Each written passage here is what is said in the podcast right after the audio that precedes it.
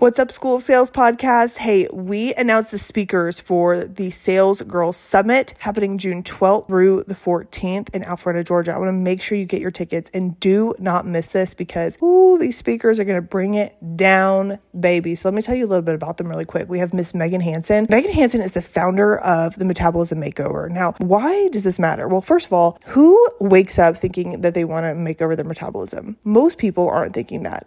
But Megan has made the metabolism makeover something that people desire to do and has made the metabolism something that people want to work on. A lot of us are selling the things that aren't really sexy, so to speak. We're selling, you got to do the things that people don't necessarily want to do, like wake up early, look at your finances, read, study, get rejected, get told no. Like Megan has mastered the ability to make the unsexy thing become sexy, become cool and desirable.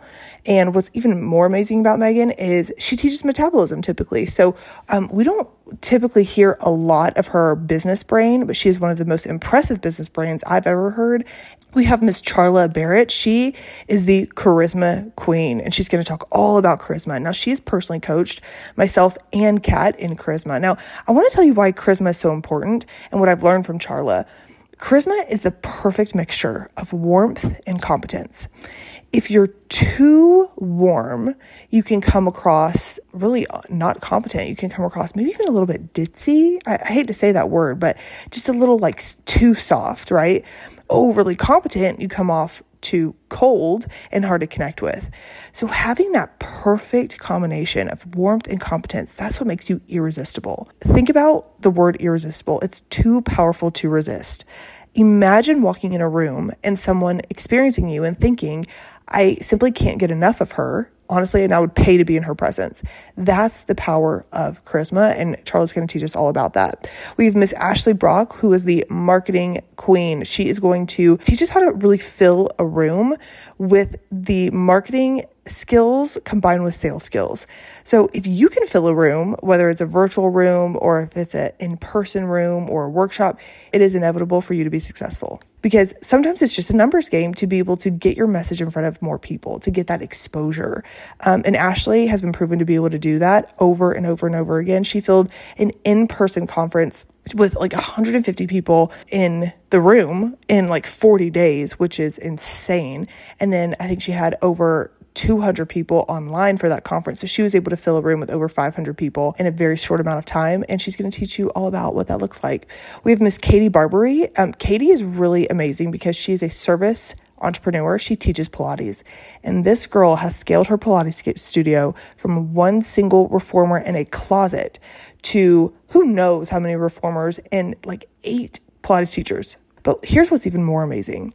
The freedom that, that Katie has is not only having people come and teach at her studio, but she has developed these teachers to do an even better job than her. If you have a team and you have people coaching for you or working under you, you can possibly worry that they don't represent you the way you desire them to represent you, right? Well, Katie has mastered this art of leading people and developing people into a representation of her that she's proud of. And that's where the freedom really comes. Lastly, we have Mr. Myron Golden. I don't have many words for him because it's Myron Golden. Just look him up on YouTube and you'll know what I mean. He is our coach, he is our mentor. When I found Myron, he changed my life just by hearing him talk about business on principles based in the Bible. But what really made me quantum leap was experiencing him in person because I end up getting like a taste of his essence and I got to absorb his essence. And that essence comes from his experience. It comes from his root system, from his wisdom, from him going from the trash man to the cash man. Like that experience alone is what has made me quantum leap truthfully. And I can't believe that he's going to be on our stage. What? At Sales Girl Summit. And I'm just honored to share him with you in this capacity. Now, what I just shared with you is just a tiny tip of the iceberg of what's going to go down at the Sales Girl Summit. So take a look at the link in the show notes. Got a little bit more detail on the content. I don't really want to give it all away. I want there to be some surprises. So there's a little more detail. And there's also a PDF. If you want your employer to try to pay for this, conference, there's a PDF on that page that you're going to be able to download and send to them to hopefully get them to pay for your trip to Sales Girl Summit, baby. I can't wait to see you June 12th through the 14th in Alpharetta, Georgia. Click the link in the show notes to get your ticket, and I'll see you at the top, baby. Let's go. Do you struggle with positive self esteem, self worth, self value, the imposter syndrome? There are many words that are used in this category, but it's a struggle that I think that many people have on a continuous basis their entire life. To see the value in yourself, to see yourself as worth something, worthy of something, that's something I think we have to really work for. I know for myself, that was probably the biggest struggle to get out of the of the mindset that I I don't have what it takes to get out and do something on my own. And it was like I don't feel that I'm worth anything. I'm not that valuable. It's a fact. I didn't know what I was doing, but I was fighting for this for quite some time.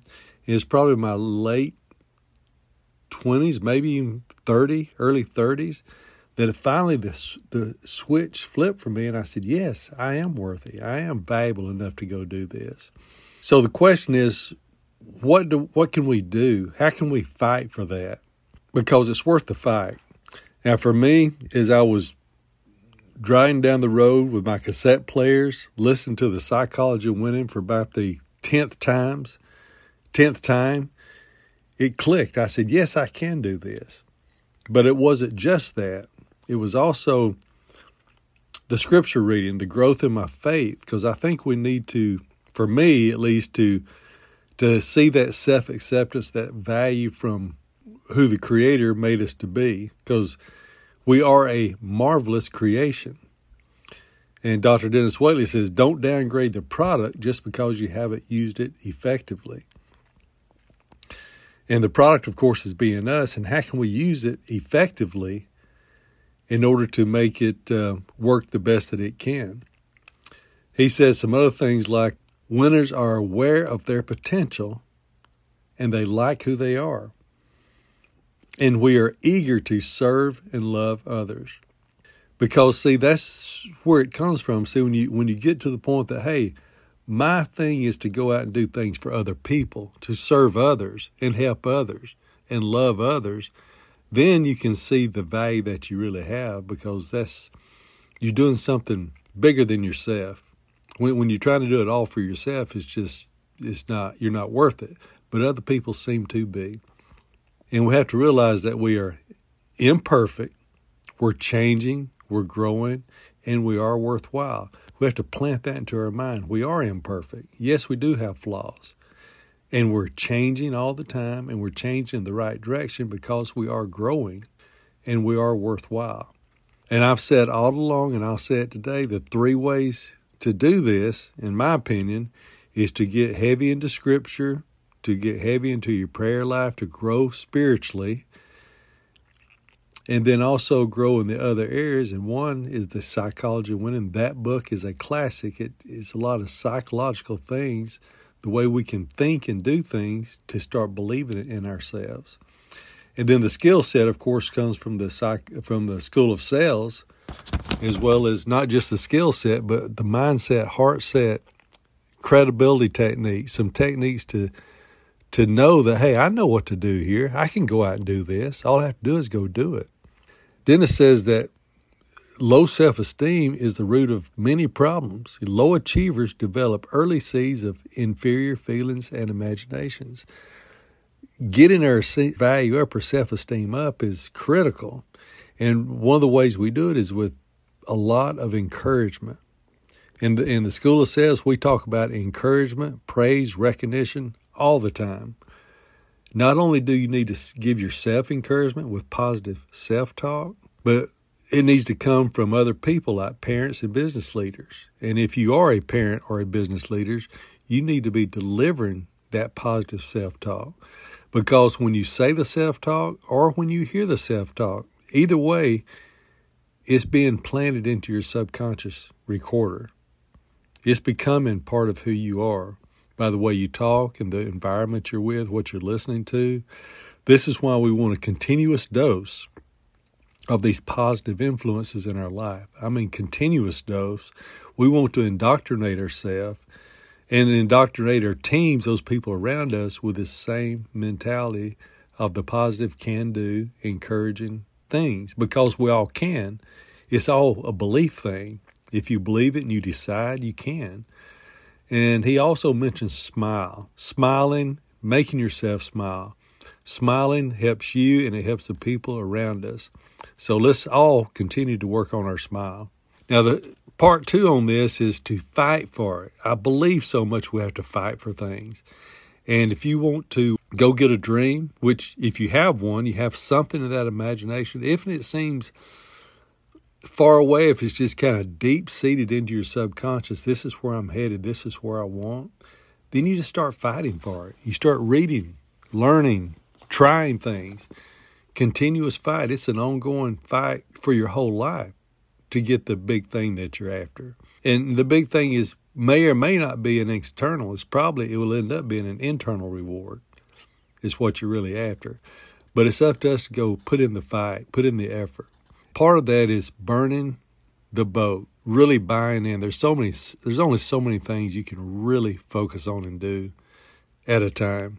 To focus in and narrow down and get rid of other ideas, be decisive on what it is you want, what it is you're going to do, short term, medium term, long term, but stay in the fight with a decisive, focused action. I've had some people say, Yeah, I'm going to sell insurance and real estate. No, you're not. You're not going to sell either one if you try that. But if you focus on one, you'll be great at it. Specialized knowledge is so important. And this reminds me of the story of Edward Barnes. Edward Barnes was the guy who decided before he even went out to meet Thomas Edison that he was going to be his business partner. He made that decision. He had to scrounge his way to get to the city that Thomas Edison was in. And then he went and met him and said, I want to be his business partner. And Thomas Edison's reply was, Don't bet against the man who has so much desire that he'll give up everything to get it. And that's us. If you have that much desire and you're willing to give up whatever it takes to get it, you don't bet against that person. That's the fight for it. If I see a fight for it in someone, the it factor, the fight for it, I'll bet on that person. That's Macy. I saw it in her early on. I said, Yeah, you're going to make it. You've got the fight. It's just a matter of how and when you're going to do it, but you're going to make it. And it's something else that Dennis Waitley says is we are all God created, but self molded. We are self molded. Yes, we're given certain characteristics and certain environments in the beginning, but the decisions we make from that point forward self molds us. We're behind the wheel in our life. And so we want to take control of our thoughts, our daily routines, our goals, and ultimately our lives. If we take control of our thoughts and our daily routines and our goals, we will control our lives. This is huge because once you create the imagination, you see, you feel, you want something, then you realize, hey, I can do this. I can go get it. And there's different paths to get there, but you're always headed there. And you make little decisions along the way and you self correct along the way, but you're always headed towards that big dream. And it doesn't have to be anybody's but yours. It can't be anybody's but yours. And it can seem big or small to anyone else. But if it's down in there and it's something you want and you fight for it, you're going to go get it. So for me, once I made that decision, I said, you know, I can do this. And I do know. And what I wanted, honestly, was just to break out. I wanted to break out of the school teacher, out of the thing where I was having to be controlled by someone else. I wanted to go out and be the, you know, get set myself free and go do my own thing. I wanted to be in the battle, be in the fight, be in the contact sport of sales. I thought sales was tremendous and it was really all the things associated with sales that goes with it. And that was the fight.